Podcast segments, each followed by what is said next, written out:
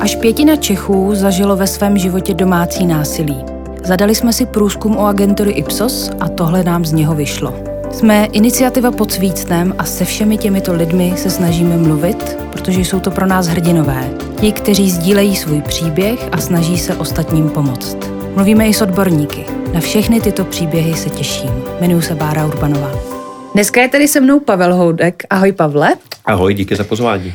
Když bych zadala do Google heslo Pavel Houdek, co by mi vyjelo a co by si chtěl, aby mi vyjelo? Já doufám, že vyjedou naše stránky jako první. Dali jsme se na tom záležet, tak asi jo.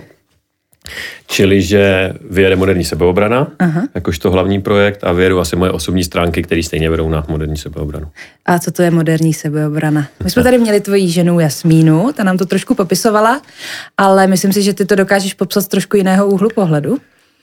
Jsme škola sebeobrany, která chápe, že násilí není nějaký jednorázový akt a není to situace, kdy ti někdo dává facku nebo tě škrtí eh, nebo tě táhne za vlasy někam do křoví nebo do sklepa, ale že je to nějaký proces, do kterého můžeš vstoupit mnohem dřív, než dojde na tohle fyzický násilí.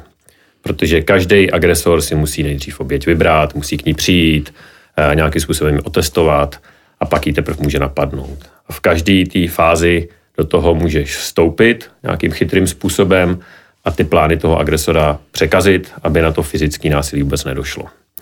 Čili, že učíme sebeobranu nějak komplexně, nesoustředíme se na nějaký, pouze na nějaký rány nebo něco podobného, ale na celý ten balíček, na to, co se děje před těmi potom. Jasně. No a když se bavíme o tom násilí, tak uh, ty jsi se dotknul asi psychického násilí, že může na začátku být, uh, až než to přejde do toho fyzična. No tak jak to poznám?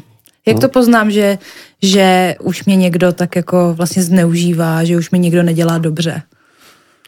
Já jsem za svůj život mluvil fakt se stovkama obětí hm, trestní činnosti nebo násilí a v zásadě jsem slyšel dvě odpovědi od nich, když jsem se s nimi bavil. Jedna věc je, to se stalo z ničeho nic, prostě nevím, šla jsem po ulici, najednou bylo po všem. Což samozřejmě se nemůže stát z ničeho nic. Ten člověk vlastně říká, já jsem nedával pozor. Jo, typicky byl jsem nějak zahleděný, koukal jsem třeba do telefonu nebo něco podobného a nevšiml jsem si, že se něco děje. Čili, že první věc je být nějak zapojený a všímat si, co se kolem mě děje. Že?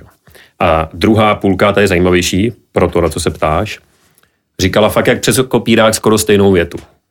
Mně se ten chlap nějak nezdál, ale. A pak přijde to ale.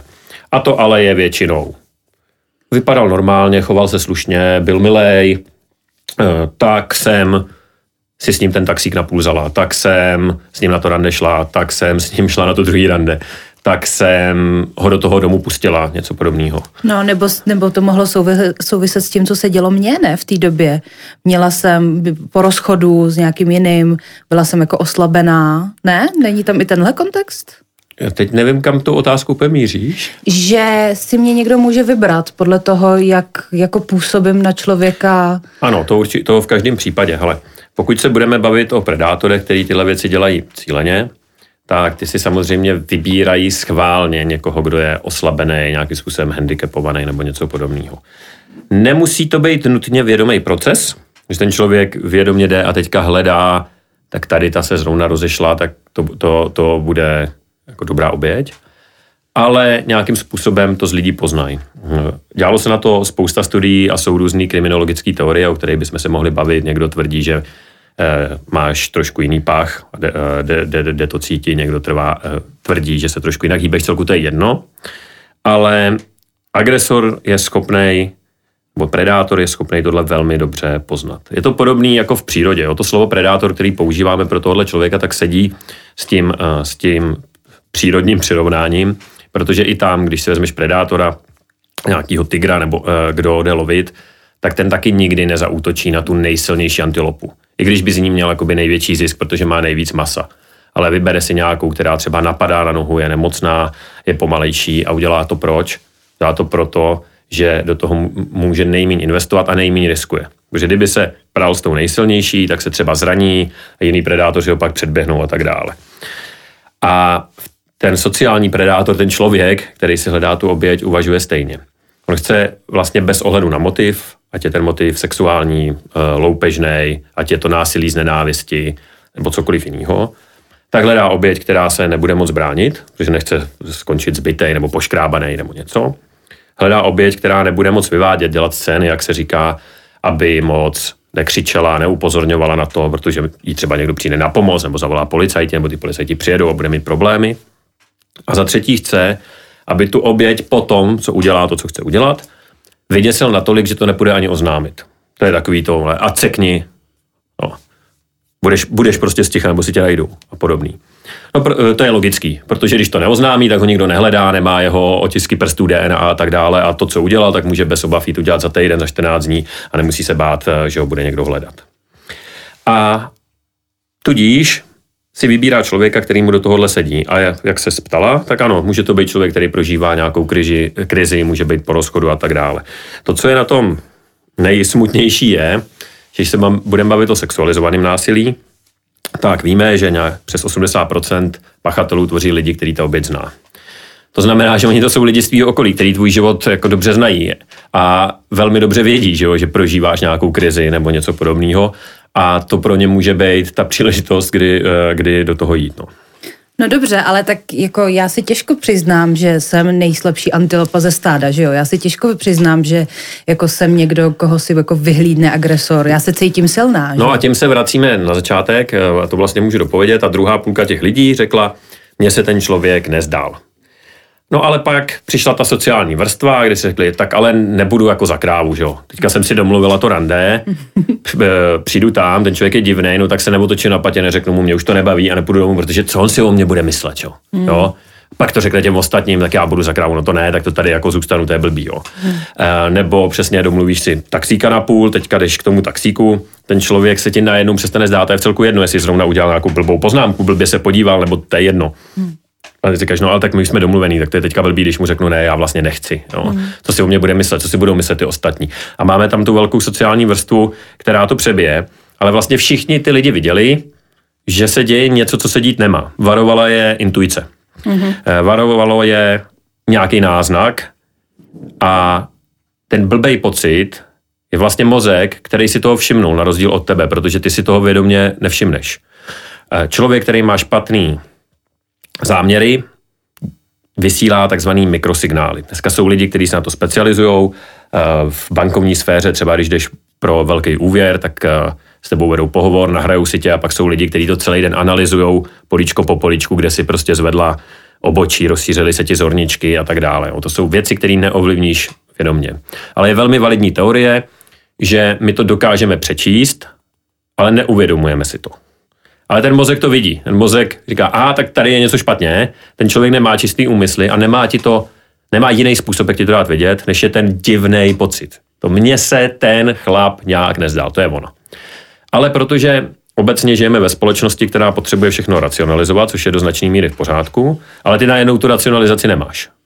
No mně se nezdá, ale tak přece ho nebudu jako diskriminovat, že jo? nebo nedám na ten první den, to je blbost, jako ne, nemám tady žádný argument, proč bych to měla, ne, jako neudělal vlastně nic no tak na to nedáš.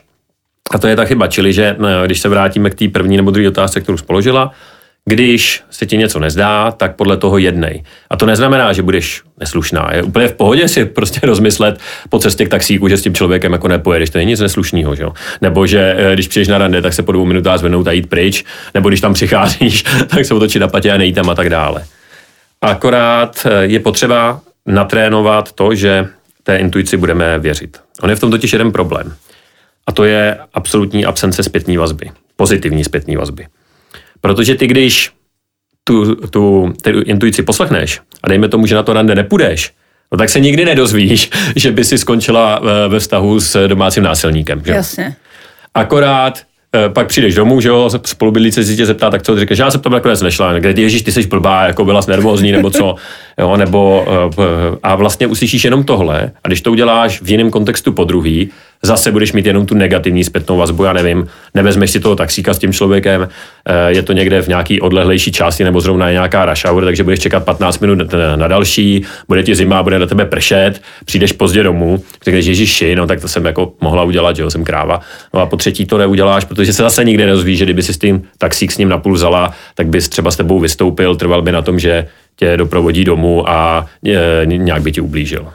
Já se teďka jako nakousl si spoustu témat, ale první, co mě k tomu napadá, je vlastně, mm, nebo jsou případy lidí, kdy ta intuice nemá šanci se zapnout. To znamená, jsem dítě, který eh, jako kouká na to, jak eh, tatínek bije maminku a potom jako strávím život tím, že když potkám jinýho násilníka, tak hold jako inklinuju k tomu, že prostě hold jsem s ním tak, protože neznám nic jiného mm-hmm. a nemůžu, nemůžu za to toho člověka jako vinit. Ano. Eh, no tak to v žádném případě nemůžeš toho člověka vinit, ani když neposlechne intuici, že jo? jo to jako jsem považoval za jasný, ale pojďme si to pojmenovat. Samozřejmě, že eh, za jakýkoliv násilí eh, nebo obtěžování vždycky může ten, kdo ho páchá. Jo, no. napišme si to na tabuli tisíckrát jako Bart Simpson. ano, eh, je v celku jedno, co dělá ta druhá strana, ale v tomhle kontextu jsem teďka odpovídal. Mm-hmm. A ano, existuje nějaký termín naučená bezmoc, který v podstatě říká, to, že pokud zažiješ nějaký násilí, tak tu reakci, kterou si předvedla v tom násilí, což je u drtivý většiny lidí zamrznutí, dejme tomu u tří čtvrtin lidí, tak je v podstatě jistota, že v další takové situaci ho zopakuješ. Um, je to proto, že zamrznutí je v zásadě reakce mozku na událost, která, ho ohro, nebo která tě ohrožuje na životě. Musíme brát v úvahu, že tyhle reakce vznikaly kdysi někde, když jsme chodili jako pračlovíčci po savaně, to znamená, ten kontext byl ohrožuje mě predátor. Dneska to je třeba nějaký agresor, násilník, eh, nebo cokoliv jiného, nějaký jiný sociální podnět, ale mozek prostě si to vyhodnotí, tak tohle mě ohrožuje na životě, tak co můžu dělat? Tak nebudu dělat nic, protože zatím žiju a cokoliv udělám, tak to může jenom zhoršit. Zamrzne. Bohužel, na rozdíl od té savany, kdy proti těm velkým predátorům to docela fungovalo, protože když se nehejbala, tak on tě neviděl, tak uh, u lidí to moc nefunguje, že jo? protože když zamrzneš, tak jsi prostě taková jako figurka, se kterou si naopak může dělat, co chce a ten útočník to vlastně často chce takovýhle stav vyvolat. Problém je v tom, že když je po tom činu a ty žiješ, tak to, co si z toho odnesla za poučení, je, já jsem zamrzla a žiju. Kde to je ta priorita toho mozku. No a příště, až se ocitneš v podobné situaci, Eh, tak uděláš to samý, protože mozek řekne, já vím, co mám udělat, abych přežil. Zamrznu. A je úplně jedno, co si o tom myslíš, jo? je úplně jedno, že potom si řekneš, ne, jestli se mi to ještě někdy stane, tak prostě nenechám si to líbit, vozvu se. A to nemusí být rovnou nějaký velký násilí. Jo? To může být, seřve tě šéf na poradě, nějak tě poníží, nebo kolega klidně před ostatníma. A ty přesně zažiješ tenhle stav zamrznutí, jo? protože přesně to je, že tvůj mozek si vyhodnotí, to je hrozba, jo? protože jsem teďka tady ponížená v kolektivu, nedělej nic a pak, až si doma nebo ve svý kojice, že jo, v práci, řekneš tak, a příště, až to na té poradě udělá, tak mu to vytmavím, připravíš si to, přijde ta porada a ty zase neuděláš nic přes uh, všechny přípravy, všechno rozhodnutí, protože to je nevědomý proces a to je to klíčový, co bychom si z toho mělo odníst. Zamrznutí je nevědomý proces, který velmi těžko můžeš ovlivnit vůli. to, Eh, my se na to dost specializujeme, že s lidmi, kteří mají za sebou nějaký násilí, docela často pracujeme, že tenhle kód jde přepsat, ale určitým specifickým způsobem, klidně si můžeme říct jakým.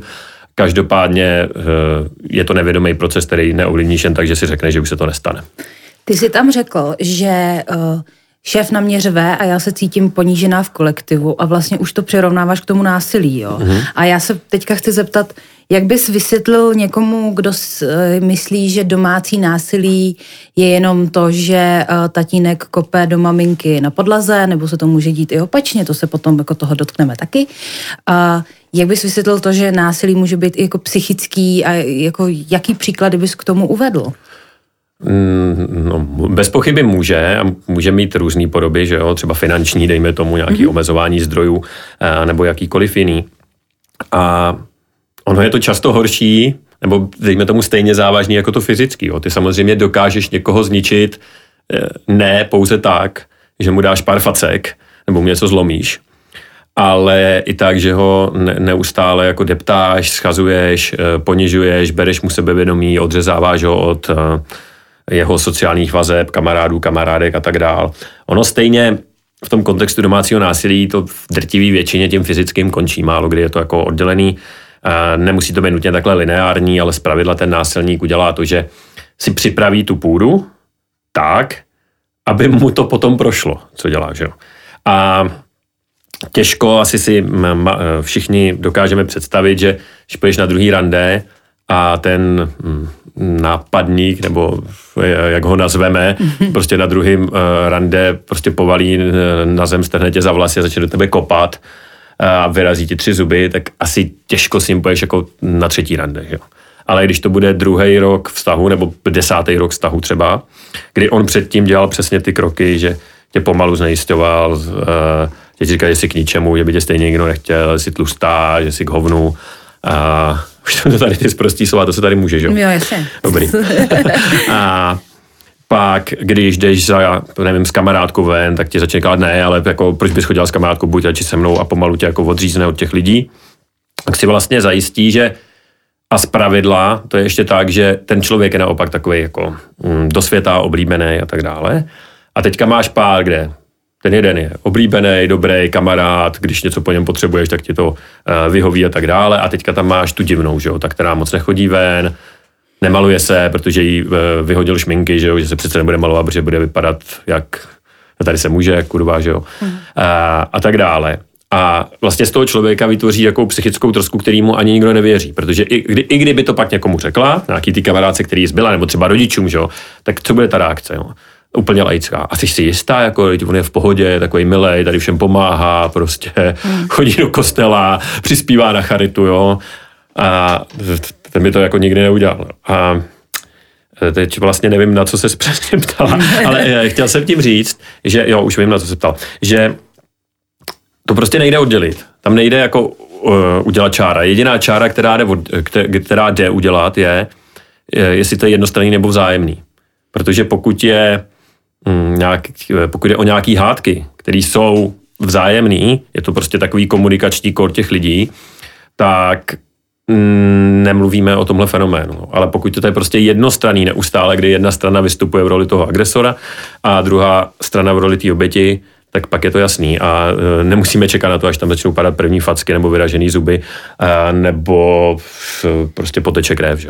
Já se teda to vždycky snažím e, vysvětlit na tom, jako na tom ponížení, že vlastně cílem toho agresora je vždycky jako, jako snížit, jo, že jde o tu moc, že on chce být nad tou obětí a neustále si udržovat tu svoji úroveň nad ní. A jenom k tomu chci říct, že jako měli jsme tady taky jednu uh, naší hrdinku, která vlastně říkala, u nás to byla Itálie, my jsme se jako hádali, ale já jsem proti němu nikdy nepoužila to, co je to, co byla jeho jako slabina. Nikdy jsem mu neřekla, i když byl prostě vošklivý a tlustý, tak jsem mu nikdy neřekla, ty jsi prostě hnusný tlusťoch. Ale on mě vlastně tyhle věci říkal, až já jsem hubla až na nějakou hranici anorexie a tedy, jo. No jasně, tak eh, to zase neznamená eh, jednostranný, že ehm, to je vždycky tak, že ta oběť je nějaká, že ani jako neotevře pusu nebo jo, něco podobného. chudinka, no, no, jasně, jasně. To, ne, tak to v žádném případě, že jo. Ale mm, No, to, co jsem použil, jako ta vzájemnost, to, a to neznamená, že tam třeba není hádka, mm. ale p, ta míra nebo ta intenzita, nebo přesně to, co říkáš, kam to zachází, na té jedné straně je, konstant, eh, je vlastně konstantně uh, horší. Hmm. A teď se dostávám k tomu, že uh, ty hodně říkáš, jako, že to násilí se děje ze strany mužů k ženám. Vždycky to jako tady jako používáme a ano, víme, že se to děje i vůči mužům, ale je to míň, jo. No je to výrazně méně, no tak eh, to, je to asi 96%, mm-hmm. i když se najdou autoři, autorky, kteří to spochybňují a dávají ty čísla míň, že třeba ta metodika, kterou zkoumáme domácí násilí, úplně přesně nepostihuje právě takové hm, ty nefyzické formy třeba, mm-hmm. ale i ty největší hm, hm, spochybňovači, řekněme, se zastaví někde třeba na 80-70%. Takže ta převaha je uh, velmi jasná. A pokud jde o domácí násilí s fyzickým hmm, Aspektem. projevem, mm-hmm. tak tam je to fakt 96-97%. Mm. A ono to je jasný, proč to tak je. Protože, já jsem o tom mluvil na začátku, agresor si vždycky vybírá slabší oběť na nějaký bazální úrovni.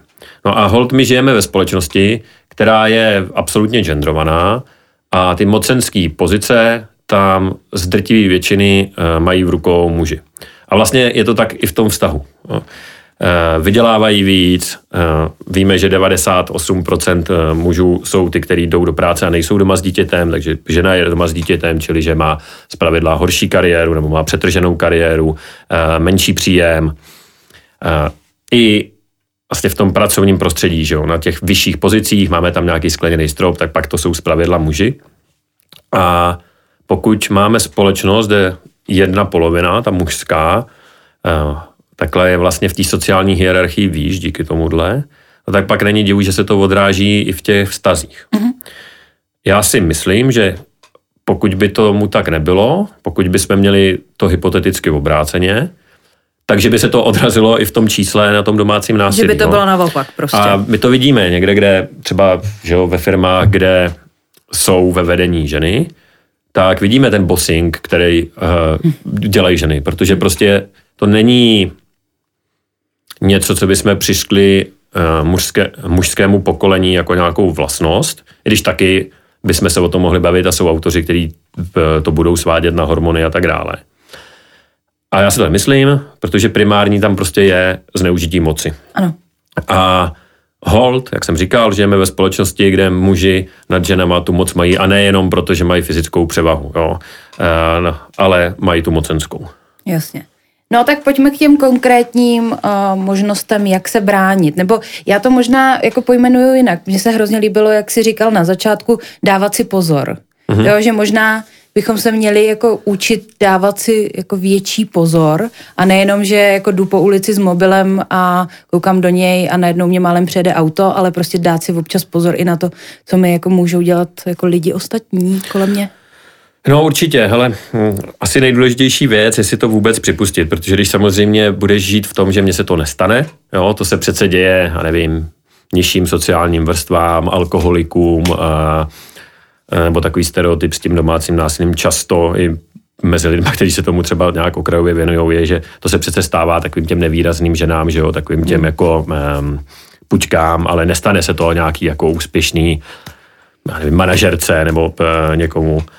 No tak uh, pokud žiješ v tomhle, tak samozřejmě k tomu budeš slepá, protože nebudeš čekat, že to by se to stane, až se ti to stane, tak jsi přesně už v té fázi, o které jsem tady mluvil, že už si ta troska, eh, který eh, úplně zdeptaná, která, který ani jako nikdo nebude věřit, protože eh, protože bude věřit tomu úspěšnému partnerovi, který přece není jako ta troska, není ten magor. Jo. Mm. A, takže ano, no, ale to je právě o tom rozhodnutí, že udělám ten řez a budu důvěřovat tomu, co cítím, nebo těm svým instinktům. Jo? A když prostě se mi někdo nezdá, když se začít chovat nějak divně, tak ho nebudu prostě omluvat, jasně, on to má teď těžký, nebo já nevím, má to hodně v práci, no tak jednou jako bouchnul, protože když trošku poznáš ten vzorec, ten cyklus domácího násilí, že jo, tak pochopíš, že se to nejspíš bude opakovat. A zase, to neznamená, že teďka každý, kdo je s někým ve vztahu a bouchnou mu nervy, tak musí jako utíct ale mít prostě radar na to a nějaké rozhodnutí, že já si prostě některé věci líbit nenechám. No. Co, co lidi, kteří nás teďka poslouchají a třeba ty red flags tam mají, mm. ale říkají si, hele, mohla by mi pomoct nějaká terapie, nebo jemu, nebo nám, jako párová terapie, nebo už, už je jako pozdě, když tyhle ty znaky v tom vztahu mám. No, jo, teď, jako příklad. jasně, to je, hele, to je strašně těžko říct. Uh, asi mohla, jo, jako taky nemusí být nutně řešení, záleží v jaký fázi toho vztahu seš, mm-hmm. Mm, jestli třeba máš s tím člověkem děti a tak dále. A asi mohla. Uh, je to asi cesta, ale zase je prostě potřeba sledovat, jestli to má nějaký vliv, nemá, není to jako takový výš fíkový list, který se na to jako položíš OK, tak ale my přece teďka chodíme na tu terapii, tak já to prostě vydržím. Jo. že říkat, já to vydržím nebo něco, tak hmm. je to špatně. Docela dobrý uh, jsou takový typ, uh, oni to jsou poměrně známý rady, jo. třeba si ty věci prostě psát někde. Uh, protože samozřejmě lidská psychika funguje poměrně předvídatelným způsobem a to, že si ty věci začneš omlouvat a zapomínat na ně je jako běžný kognitivní proces. Když to, když to máš napsaný, píšeš si to někam a pak se k tomu vrátíš po nějakých měsících, půl roce a řekneš si tak, OK, tak já se podívám a teď to uvidíš napsaný a často to je tak, že ty lidi to samo zarazí, víš, že kdyby ti tohle někdo dal, tohle by ti dal nějaká kamarádka, že, že ty, ty jsi blázen, jako, jo. Hmm. ať už si pryč, a teď ti to čte, řekneš si, no, ale to jsem si napsala sama sobě. Ale mm, to se vracíme k tomu, že pokud ty tohle nepoznáš včas, tak si vlastně v pasti, jo, protože nemůže, nemusíme tady dávat nějaký knížecí rady lidem, kteří už jsou v tom procesu, protože víme, že průměrná doba, po kterou žena odchází, nebo kterou žena stráví s domácím násilníkem, eh, s domácím násilníkem je 8 let. Jo, a to je průměr. To znamená, že hodně z nich tam je mnohem delší dobu. A to není, že by ty lidi byli blbí nebo hloupí nebo neschopní, ale už jsou v té bažině tak hluboko, že bez nějaký vnější pomoci je téměř nemožný, že se z toho dostanou. A děje se to, děje se to ve dvou případech, kdy ty lidi to udělají sami a ten impuls je buď, že se to násilí obrátí proti dítěti, který je v tom vztahu, tak to dost často je ten impuls, kdy uh, já budu používat žena, no, ten, nebo ten slabší, hmm. ale prostě Jasně, je to žena. No. Uh, řekne tak dost a fakt ten řez udělá. A nebo, že se dostane do bodu, kdy opravdu jde v, jako v okejhák a, za, a jako opravdu o život doslova, že už se to blíží k tomu, že uh, se dojde na to nejhoršího a fakt tam je ten živočišný strach z toho já umřu. Ale bez těchto bodů, když už je ten člověk v tom tak ponořený, tak se tam z toho jako to zase nechci úplně dávat ultimat, ultimátně, jo, jako že nechci brát úplně naděje, ale 99% lidí se z toho prostě nevyrábí, protože to nevidí a už jsi v tom tak hluboko a ten člověk už ty nitky jako tak zapředl okolo tebe, že na to narážíš prostě všude a je to prostě v háji, no. Ale to zase se dostáváme k tomu, že právě proto bychom měli být vlastně pozorní i my ostatní, kteří v takových stazích nežijem a vidíme třeba nějaký náznaky, tak něco udělat. Jo. Eh, to měli, to je ta známá kampaň, která byla a teď to určitě spletu, myslím, že byla ve Španělsku nebo ve Francii, Ring de Bell se to jmenovalo. A eh, byla to vlastně mm, taková iniciativa, která pozbuzovala lidi, veřejnost k tomu, aby nezavírali oči před domácím násilím. A když se jim nezdá, když slyší nějaký podivný zvuky právě od sousedů a mají podezření, tak eh, ať zazvoní ten zvonek, ať tam prostě jdou, zazvoněj. A nemusí jako, že jo, tam mít jako v vozovkách policajti, hej, co se to tady děje, ale zazvoní, hele, něco jsem slyšel divného, jste všichni v pořádku, v pohodě. A uh, když to uděláte jako po druhý, po třetí, tak to může mít ten efekt minimálně v tom, že ta žena vidí, že se o to někdo zajímá, že tam může mít třeba nějakou pomoc a tak dále. E, nebo v práci typicky, jo. Ono t, dost často samozřejmě ty signály z toho okolí máte, ale teďka spousta lidí se stydí, je to takový jako tabu, no tak mám za ní jít, nemám. Jako... jako když má ten monsul třeba, jo? Nebo... No, no, tak to už je jako krajní věc třeba, Jasně. ale dejme tomu, jo. Nebo když eh, brečí každý den. No, jo. No. Nebo se prostě nějak mění ta osobnost, nebo, že jo, nebo vidí, prostě sedíš někým v kanclu v práci, tak vidí, že ten manželí v, volá třikrát s kým si a jako proč ještě no. si doma a tak dále to je jedno, jo, no. prostě vidíš nějaký signály a ty lidi je vidí, jo, ale teďka si říkají, no tak já nevím a zase hledají to um, lepší hmm, vysvětlení, což prostě je zase funkce lidské psychiky, kterou bychom měli znát, tak si řeknu, no jo, tak on je takový žádlivý a to je vlastně jako v pohodě nebo něco, ale e, vlastně se stydějí za tím člověkem. Přijít a říct, hele, je všechno v pohodě, jo, e, nabídnout pomoc a to nemusí být, aby e, za tím člověkem přišla a řekla, hele, jako netýrá tě doma manžel, to ti asi neřekne, jo, ale třeba nevím, je všechno v pohodě, můžu pro tebe něco udělat, kdyby něco potřebovala, tady máš prostě číslo zavolej a tak dál. A nebejt k tomu slepý a hluchý, protože jedna věc je dávat rady nějakým mm, potenciálním obětem, ale zase, aby jsme se nedostali na to, aby to nebyly knížecí rady, že tady budeme jako něco říkat a pak se asi mi říká, no tak ty jsi blbá, jo, ty jsi z toho nevšimla nebo nešlas. No jasně, jo. sekundární viktimizace. Hmm. No. Uh, chci se zeptat, uh, proč je česká společnost, nebo takhle, jako je česká společnost přehlíživější vůči domácímu násilí než třeba jiné společnosti, když už si tady zmínil jednu zahraniční kampaň? No, já si myslím, že ani ne, že v tom evropském kontextu ty čísla jsou hodně podobný, zbytek se tam moc neznám. Samozřejmě, jasně, když bychom vzali země Evropské unie a seřadili si to, tak určitě budou země, které jsou mnohem víc napřed, typicky jako severské země.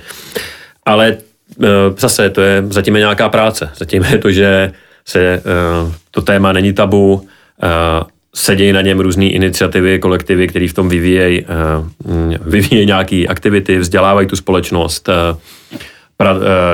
je tam velká síť pomoci těm obětem a i tam je nějaká iniciativa, řekněme, ze zhora, jo, jak z oblasti jako zákonodárství, že je to tomu uh, příjemnějc nakloněný, tak po nějaké, nějaký osvětové věci, takový ty měkčí, že se tam fakt ta společnost mnohem víc zapojuje. Uh, města dělají kampaně, uměl, uměle, třeba umělecká sféra dělá kampaně a tak dále a eh, čím víc se o tom mluví, tak samozřejmě tím víc je šance, že to bude klesat. No. Myslíš si, že to je největší nemoc naší společnosti domácí násilí? Se všema těma dopadama, který má na nás, na naší psychiku, na to, jak vyrůstají naše děti? A jako já chápu, že tady sedíme jako ve složení lidí, kteří se tím zabývají, takže ano, nám to připadá jako příšerný. A když od toho odhlídneme? No, tak eh, jako, když budeme trošku filozofovat, tak je jako otázka, co bylo dřív, jestli slepice nebo vejce, jo? a jestli eh, nějaký nerovnosti celospolečenský a nebo domácí násilí, protože mm, velmi pravděpodobně je to taky nějaký jev. Já úplně mm, nejsem že sociolog nebo někdo, kdo by to zkoumal v eh, nějakém čase, ale eh, skoro bych řekl, že je to spíš důsledek nějakého nastavení společenských rolí a tak dále, než ten jev sám o sobě. No. Když už jsme u těch společenských rolí, jak se ty jako muž, vystudovaný právník, dostal k domácímu násilí, k moderní sebeobraně? Jaký je zatím příběh? Eh, ono to je skoro obráceně, protože eh, já jsem dřív učil sebeobranu, než jsem vystudoval ty práva. Já jsem začal studovat poměrně pozdě, ve 30 nebo přes 30, přes 30 mi bylo. A bylo to právě tohle, protože sám sebeobranu jako student dělám od nějakých 18 let třeba. A když to pak jako doplynulo do toho, že za mnou chodili furt lidi a tě něco naučím a začal se učit, tak uh, jsem ty lidi poslouchal, asi na rozdíl od ostatních, kteří uh, furt učí ty kopy a údery a myslí si, že to je sebeobrana. A obzvláště ženy mi říkali, no jo, ale já jsem tady, protože dělám třeba servírku, v 11 hodin skončím v práci, jdu večer domů, protože už mi nic nejde a bojím se. No, a jsem uh, zatím začal, říkal jsem si, OK, ale takovým člověku nepomůže, jako, že bude umět prostě praštit kopnout. Čo?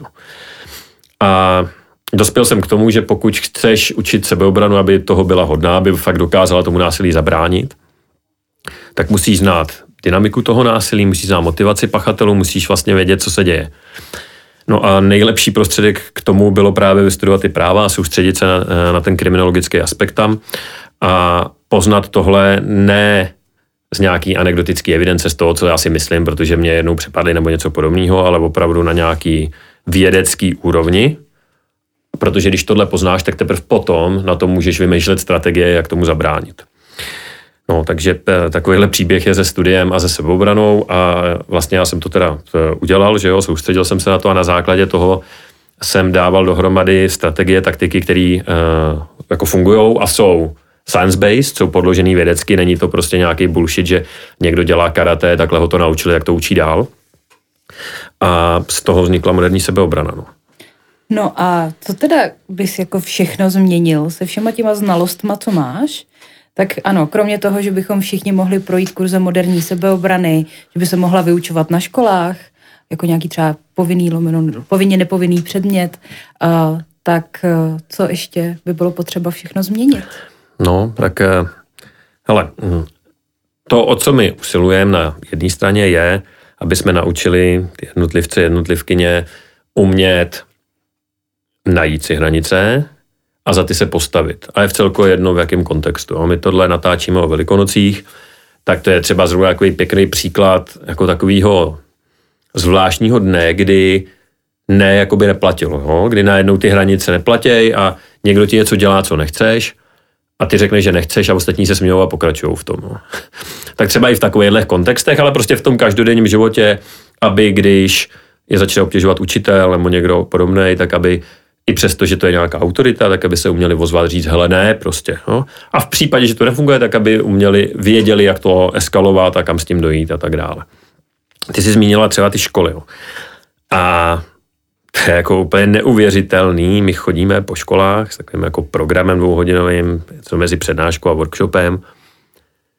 Tyba, na každé škole, a je jedno, jestli to je jako běžná základka někde, nebo prostě elitní výběrový gimpl, kde se platí školní, tak za náma přijde prostě obrovská část toho publika s tím, jaký mají jako zážitky se sexualizovaným násilím a tak dále. Na každé škole nějaký učitel nám přijde říct, jo, ale tady je učitel, který dělá tohle, je to v pohodě. A nikdy to není v pohodě. Hmm. Na každé škole to všichni vědí, vole, že to je ten učitel, protože když, tam, když s tím pak někam jdem, všichni řeknou, jo, to je tenhle, že jo, hmm. no, je to tenhle, no. A, no. a jako nikdo s tím nic nedělá. A tak nějak všichni, no, on je prostě takový. Ale, eh, takže to je jedna věc, no, ale na druhé straně mm, samozřejmě to není úplně řešení, jo, protože nedostaneme se ke každému a k těm lidem, kteří to nejvíc potřebují, tak se nejmín dostaneme. Eh, takže jsou na místě samozřejmě nějaké systémové změny, eh, které jako opakujeme, jak v oblasti třeba eh, zákonodárství a tak dále. Ale pak se zase můžeme bavit na filozofický úrovni, jo, jakým způsobem třeba z, zmírnit tu obrovskou nerovnost mezi mužem a ženama ve hmm. společnosti. Jo. Můžeme se bavit o pay gapu, který zase ti spousta lidí řekne, že neexistuje, ale je to něco, jako ještě někdo řekne, že neexistuje globální změna klimatu. O lidských právech, že jo? Uh, přesně tak. No, můžeme se bavit o lidských právech, uh, můžeme se bavit o jako čemkoliv, no, takže uh, jako ono to ne, uh, ale zase, OK, uh, může to být nějaká filozofická debata, co je potřeba změnit, co není, No a pak jsou nějaké jako konkrétní kroky, které můžeme udělat a které se snažíme dělat a to je asi to jako podstatný. Samozřejmě je dobrý se bavit o tom i filozoficky, já jsem pro, určitě. Eh, je dobrý hledat eh, nějaký ukotvení, že jo? ale eh, ty praktické kroky mi přijdou důležitější. Jo. Jasně, vzdělávání učitelů, vzdělávání policistů, vzdělávání státních zástupců, kteří to můžou, můžou být vzdělání. No třeba jo, na, nastavování lepších procesů, ale když, se, když pojedeme do těchto konkrétních opatření, hele, jo, jo. to je zase, to, mě to úplně vždycky fascinuje, no. rozčílim. Já hodně řeším t- tu femicidu, čili že případy, kdy mm-hmm. současný nebo bývalý partner zabije svoji uh, ženu, družku, manželku, Vím, kam směřuješ, to je no. taky moje oblíbené téma, no. Hmm tam máš tom jako všechno jasně daný. Jo. Tady máš země, které udělali nějaké opatření konkrétní, které jsou sepsané a ty opatření prostě míru toho těchto vražd snížili o třetinu třeba. Jediný, co potřebuješ udělat, je vzít to, nebo dobře, eh, jsi prostě ministr, vezmeš nějakého náměstka, pošleš ho na stáž, aby to tam ještě i viděl, on se vrátí, vezme to, přeloží to prostě z toho jazyka do češtiny, nemusí to, nebude to nic stát, nebu, nemusí to projít žádným jako legislativním procesem, e, s jakým se dohadovat, prostě uděláš metodiku, řekneš OK, tady máte metodiku, stejně jako se to udělalo na jiný případy, jako třeba právě na domácí násilí, že jo, na vykázání a tak dále. Takže uh, hold ten uh, policista nebo policistka, který k tomu přijede, uvidí, že to uh, má tam signály tohle, prostě vytáhne z kapsy metodiku, otočí, tam má prostě pět bodů, který má udělat, udělá je a je to a ty víš, že to po třetinu jako stlačíš, jo? tak místo 30, dejme tomu vražd ročně, který se stali minulý rok, takové jich bude 20. 10 zachráněných lidí, no, ale nikoho to nezajímá. No. Oni nemají ani ty statistiky, oni odmítají to no. dát do těch statistik, protože tvrdí, že není, nejsou schopni prokázat, že ta vražda byla kvůli tomu, že byla žena. No co, no, co jsi na to řekl? Jako. No hele, já ty statistiky mám, jo, protože já jsem je teďka, já jsem ještě nikdy nepublikoval, ale já jsem je teďka vytáh, eh, nebo takové jako z různých pomocných zdrojů, který jsem vytáhl z policejního prezidenta, tak jsem je extrapoloval a bude to jako víceméně přesný. Ale jako mě to fascinuje, že jako vlastně já o tom mluvím pořád, mě to fascinuje, že to nikoho nezajímá, že třeba eh, ve Španělsku kvůli tomu fakt byly obrovské demonstrace, díky těm demonstracím to je fakt téma, vyjadřuje se k tomu prezident, vláda, všichni o tom mluví. A když si to jako spočítáš, tak ta míra na 100 000 obyvatel ve Španělsku je výrazně nižší než u nás. Jo. Ale tam to prostě je jako téma obrovský. A tady to nikoho nezajímá, tady to leží. Jo. Třeba pro ty opoziční politiky a nikdo to prostě nezvedne. Nic jako e, nezájem. A znova říkám, to není věc, že by se museli dát nějaký stovky milionů za něco. Jako. Prostě vezmeš metodiku, přeložíš, pustíš ji, otestuješ Eh, to, dopadne to dobře, tak ji prostě vyroluješ do celého sboru a nazdar, jako hotovo. A proč se ten systém jako náš tak strašně brání tomuhle? Proč jako furt posloucháme uh, jako já, já vždycky jako mám jako geniální debaty na téma uh, ono to nějak funguje. Jo. Teďka mi taky házej těma statistikama, že proškolili policistů tolik a tolik, že existují výslechové místnosti a obýváčky, uh, ale jak to, že ten systém neidentifikuje už na začátku, že to je to domácí násilí. Proč my se tak strašně bráníme tomu, aby jsme se třeba stokrát zmílili a jednou to objevili a jednou někoho zachránili? No já si myslím, že to je zase ta uh, nerovnost ve společnosti, jo, protože zase na těch rozhodovacích pozicích sedí chlapy, Aha. který prostě tohle netrápí. Hmm. A jako myšleno, že oni nemají tu zkušenost a samozřejmě, hele, když nemáš tu zkušenost, nebo, a nemusíš jí mít přímo ty, že jsi byla obej domácího násilí, jo, ale tak prostě... Kamarádka, kamarád. Ho, přesně, když jsi žena v téhle společnosti, tak eh, si o tom slyšela v, tamhle od kamarádky něco, jo. A eh, nebo třeba si sama měla toxický vztah, nebo tvoje spolubydlící prostě na koleji měla toxický vztah, viděla si to z první ruky. Vlastně každá žena s tím má zkušenost eh, ne nutně přímo, ale minimálně jako zprostředkovanou vlastně z druhé ruky. Jo, jako, jakoby. No ale prostě muži ne, že jo. Jo, hmm. Tak eh, prostě a nemyslím teďka nutně, že jsou třeba zlí, jo, nebo že mají jiný zájmy, třeba jo, některý, ale prostě když to ne, jako nezažiješ na vlastní kůži, tak samozřejmě, že to máš jako tendenci bagatelizovat. Jo.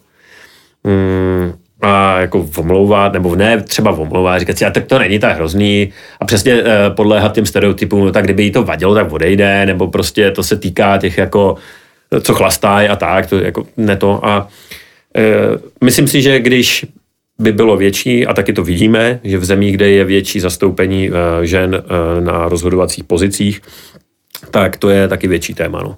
Hmm, jasně. Takže do značné míry si myslím, že to je tohle. Jo. Protože hm, ono taky jako poznat to, když vyžaduje nějakou práci, že jo, a mm, když tam není ta zkušenost, tak prostě takových věcí, kterými možná vyžadovalo tu práci je hodně a prostě ten člověk to neudělá. No, tak to zkusíme změnit. Co bys teďka vzkázal lidem, kteří třeba s něčím takovým bojujou? Co by měli dělat? Hele, to, to jsou právě ty, strašně ty knížecí rady, jo. Jako, mm, já vlastně na to nechci odpovědět a vysvětlím proč, jo. Protože radit někomu, kdo to zažívá, Mm, vlastně není potřeba, protože ty lidi slyšeli jako milion rad. Jo. To, to jako málo kdy asi se najde někdo, kdo v tom žije a uh, jako neví, co, on ti samozřejmě řekne, nebo ona ti řekne, že nevím, co mám dělat, ale ne ve smyslu, mě ty vole nikdo neřekl, jako tohle. A, ale problém je v tom nějaký ty kroky udělat, protože, jak jsem říkal, ty už seš tím tak ovinutá, je to fakt jak tam moucha v té pavučině, kdy ten pachatel ten domácí násilník je tak ovinou tou pavučinou, že kam se hneš, tam jako na to narazíš. Jo. Takže eh, to, ale o tom se tady mluvili. No. Když se o tom bavíme, tak se fakt spíš bavme o lidech, kteří v tom nežijou, ale kteří jsou v tom okolí mm-hmm. a mhm. kteří v tom můžou nějakým způsobem jako intervenovat. Jo. Jasně. A jasně, mohli bychom tady zmínit, a zmíníme to samozřejmě, existují uh, linky pomoci, které jsou určené speciálně pro nebo obzvláště pro lidi, kteří tímhle procházejí, kde jsou vyškolení operátoři, fungují 24 hodin denně a fungují non-stop, třeba linka pomoci obětem 1 na 6006, kterou provazuje eh, Bílý kruh bezpečí.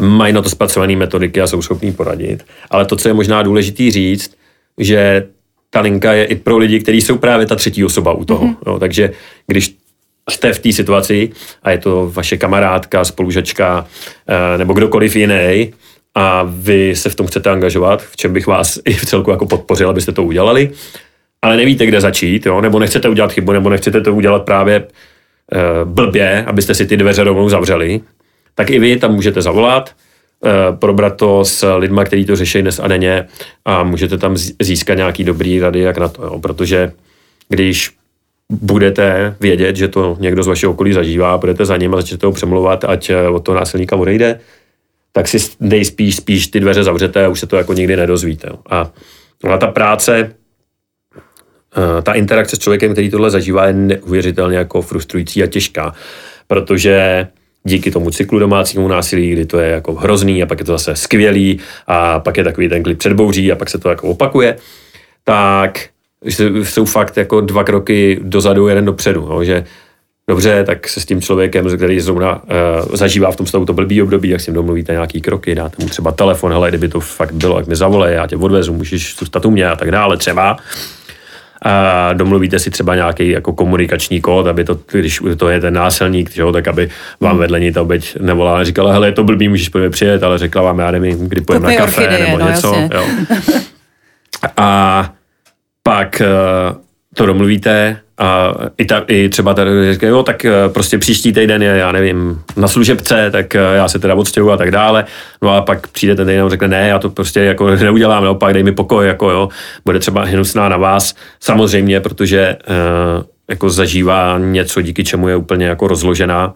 No a jak jsem říkal, jo, průměrná doba je 8 let, takže se můžete hledat tak jako obrnit trpělivostí a spíš tam stát s tou nabídkou a čekat, jestli bude využitá a ona dost často nebude. No. Hmm. Určitě si ještě promují eh, váš kurz, eh, já se na něj moc těším.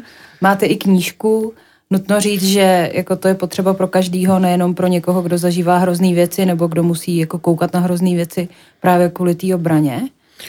Jo, hele, eh, v knížce dokonce máme kapitolu o jako násilí ve vztahu.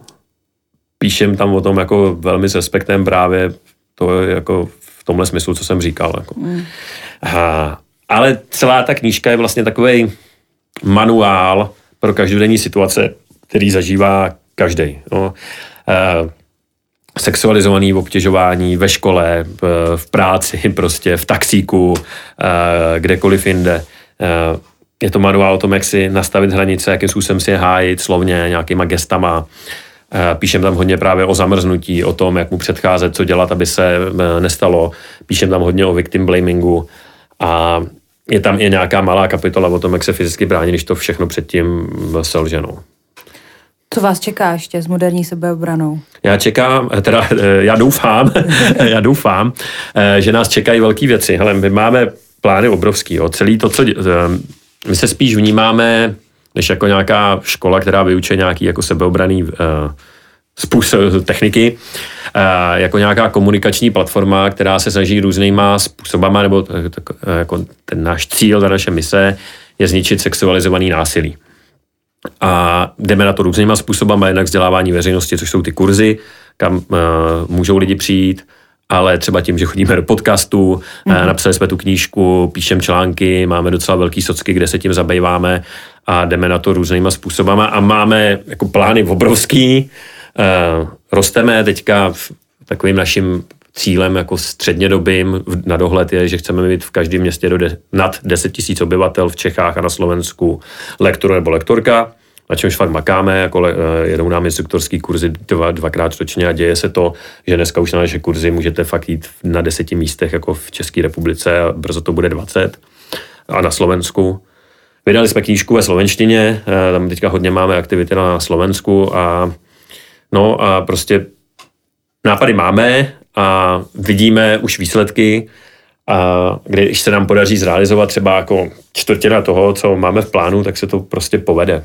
My jsme si dali takový závazek uh, s Jasmínou, když se narodila naše dcera, že do doby, než se jí to začne týkat v nějaký větší míře, což je třeba 6 let, bohužel, no, v naší společnosti. No, hele, my jsme si dělali takový průzkum, ne teda nějak metodologicky správně, ale prostě pátrali jsme, nechali jsme vyplňovat lidi dotazníky a tak dále, kdy eh, poprvé se jim stalo, že byli obětí nějakého sexualizovaného obtěžování a běžně se tam objevovaly čísla jako 10, 12, 8, jako běžně. Jo. Hmm, hmm. A mm, i kontaktně, ale takový jako keci prostě, já nevím, na zadky, na prsa a tak dále. Jako, hmm. No, ale abych se k tomu vrátil, my jsme si dali takový závazek, že ne, než bude v tom věku, a my jsme si to učili jako šest, což už je teda za chvilku, za pár let, hmm. doslova, takže to sexualizované násilí jako vymítíme, no, tak uh, jsme na cestě, ono samozřejmě to je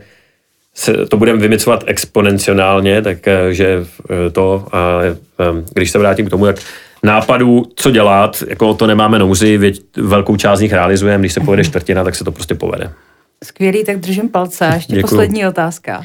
Co by si zkázal těm, kteří uh, vždycky v těch diskuzích píšou, ona si to vymyslela, uh, bylo to pro ní výhodný být v tom vztahu a teda. Hele, já se tady držím za hlavu, to musím jako zprostředkovat, že to ne, ne, nenahráváme. Jo. Hele, um, no, Eh, my to teďka nahráváme okolo Velikonoc, co jsem říkal. A Jasmína včera byla v jednom podcastu, kde mluvila o Velikonocích a eh, o tom, že spousta žen má nějaké nemilé jako zážitky z Velikonoc. Eh, že z toho odnáší modřiny, že ty lidi prostě švihají nějakýma proutkama, ostrejma nebo naloženýma v soli a podobně. Jo. Což nejsou věci, které by si vymyslela, ale my jsme o tom loni dělali takový jako výzkum zase výzkum v vozovkách rozhodně nebyl nějak reprezentativní a metodicky správně, ale prostě sbírali jsme svědectví uh, jako lidí a máme fakt nazbíraný stovky lidí, spousta lidí nám posílalo fotky modřin a tak dále. A teď prostě nějaký chytráci vole k tomu sednou a napíšou, no to je blbost, to jsem nikdy neviděl, jo. Tak uh, právě proto, že jsi to nikdy neviděl, ty vole, tak uh, to děláme, jo, aby, aby jsi měl příležitost se to rozvědět, že se to děje. A, a ne, aby řekl, že když to nikdy neviděl, tak to není. Se to nestalo, jasně. No. Ale aby ses možná zamyslel, a je to v pohodě, jo. Nikdo ti neplive na tvý velikonoce. Když to děláš jako správně a s nějakým koncentem vzájemným, tak eh, si prostě dělej, co chceš. Ale možná by se zamyslel, jestli k tomu třeba sám nějakým způsobem jako je přispíváš, ne tím, že bys to dělal, ale tím, že když ti to třeba vykládá nějaký kamarád, hele, tam to a ta pištěla, a my jsme to vlastně šli, tak možná by se neměl smát a říct, hele, ty tak to ale není jako úplně v pohodě, jo. Hmm. A s tímhle to je stejný. Jo. Tak eh, ty lidi o tom promluvějí, třeba u vás nebo na jiných platformách, z nějakého důvodu. A ten důvod fakt jako není, aby byl nějak zajímavý, jo, protože uh, za prvý uh, ty svědectví jsou třeba anonymní u vás, jo. Hmm. A i když nejsou, tak co, co, co, co tím získáš? Jo? Získáš tím hromadu hejtu podobného to, tohodle. Získáš tím to, že si na tebe všichni budou ukazovat prstem. Získáš tím to, že eh, když to není anonymně a jsi třeba nějaký známější jako osobnost, takže se na tebe všichni budou ukazovat prstem a bude, jo, to je tam vole týraná, jo, hmm. budeš prostě ta týraná. Uh, ale dělají to z toho důvodu, aby se právě uh, ty, který píšeš ten komentář, jako to je nějaká blbost, Eh, dozvěděl, co se děje, protože já i věřím, že v tím okolí se to neděje, jo, nebo že se s tím nesetkal. Jako moc nevěřím, že kdyby si měl otevřený oči a vnímal to, tak by se s tím asi setkal. Hmm. Ale uh, hele, nám velmi často píšou lidi, my řešíme spíš to sexualizované obtěžování, a vždycky nám píšou chlapíci, ale to, to jsem v životě, vole, neviděl, v mém okolí není jediný, jediná ženská, které by se to stalo. No ale já si vždycky říkám, a jim to někdy píšu, no tak dobře, ale jestli k tomu máš takovýhle přístup, jo, že e, říkáš, to je blbost, to se neděje, no tak jakou má pak motivaci kdokoliv z tvého okolí ti to říct, když to samozřejmě začneš spochybňovat. Mm. E, no tak e, jako tohle je, je takový zkaz, to, že pokud ty to neděláš, tak by se tě to přece nemělo jako nějak osobně dotýkat. Jo? Že eh, my často narážíme na to, že ty chlapy uh, se jako začnou vylítávat jak čertík z krabičky, že to je hrozný, vole, chcete něco zakazovat, nebo vole, uh, to, ano, cítí se dotčený. Já nechápu, proč by se měl cítit dotčený, když něco pojmenováme, pokud se tě to netýká. A já věřím, že, nebo vím skoro, nevěřím, vím, vím to, protože se tím zabývám to ze statistik, že drtivý většiny mužů se to netýká tak proč by se měl cítit jako dotčený? Spíš by se nad tím měl zamyslet, protože i když to ty neděláš, tak to neznamená, že to stačí. No. E, protože tím, že k tomu mlčíš, hmm. tím, že se směješ sexistickým vtipům, a tím, že klopíš zraky v práci, myslím, prosím tě, No, když už teda nemyslím jako vtipům obecně, já myslím třeba právě v té práci, když sedíš na té poradě a teď tam přijde kolegyně a šéf na ní má nějakou fakt jako dementní sexistickou narážku typu prostě, no, to se dalo čekat, vole, že ženská to nezvládne, nebo něco podobného, tak jako klopí zraky, místo, aby si, jako teda ten chlap, za kterého se považuješ, jako řekl, hele, tohle není v pohodě, ale takhle o tom mluvit, to. Protože minulý týden to nezvládl Pepa, vole, taky si neříkal, vole, no, chlap to nezvládne. no. Eh, tím, že eh, prostě eh, přihlížíš takovýhlema věcema a buď to si jich ani nevšímáš, anebo když si jich všímáš, tak děláš, že se tě netýkají. Eh, když jsi na té ulici a vidíš, jak tam někdo obtěžuje někoho v tramvaji, eh, tak zase koukáš eh, do země nebo si pustíš sluchátka, tak jsi vlastně toho součástí, protože to, proč se to děje, ty pachatelé spoléhají přesně na to, že ty ostatní chlapy je přikryjou, jo? že to je ta chl- chlapská záležitost, že jo, jo? tak my chlapi, ale ty ženský, že jo, ha, ha, ha. No a prostě dokud jako to nezačneš narušovat, tak vlastně ať chceš nebo ne, tak seš toho součást. No. Takže stačí prostě říct, jako, hele, nedělejte to, zastat se někoho třetího, koho třeba ani neznám. No jasně. A hele, jasně, že to může být těžký, jo. Zase, zase abych nedával knížecí rady. Jasně, že nechceš na té poradě se k tomu šéfovi postavit, protože pak tě nebude mít rád a nebude ti dávat projekty nebo prémie nebo něco. Jo. Ale kdyby se aspoň udělal to, že po té poradě zajdeš za tím hmm. člověkem a řekneš mu, hele, to není v pohodě, mi se to nelíbí, jako jak s tebou mluví. Uh, jo. Tak to už je taky něco, protože ten člověk, ta žena, která je cílem takového jednání, tak najednou uvidí, jako, že v tom není sama.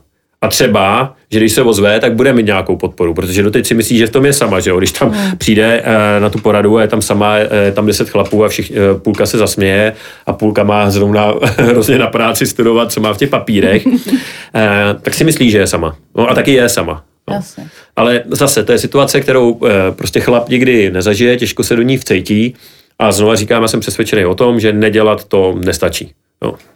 Tak moc děkuju, že jsi přišel k nám do podcastu no, a jenom s posledním vzkazem, nikdo, jak vždycky říká Míša, žádná z nás nechtěla být ta znásilněná, my jsme jako malé chtěli být princezny, takže s tímto se s vámi loučíme a děkujeme za poslech. Díky, ahoj.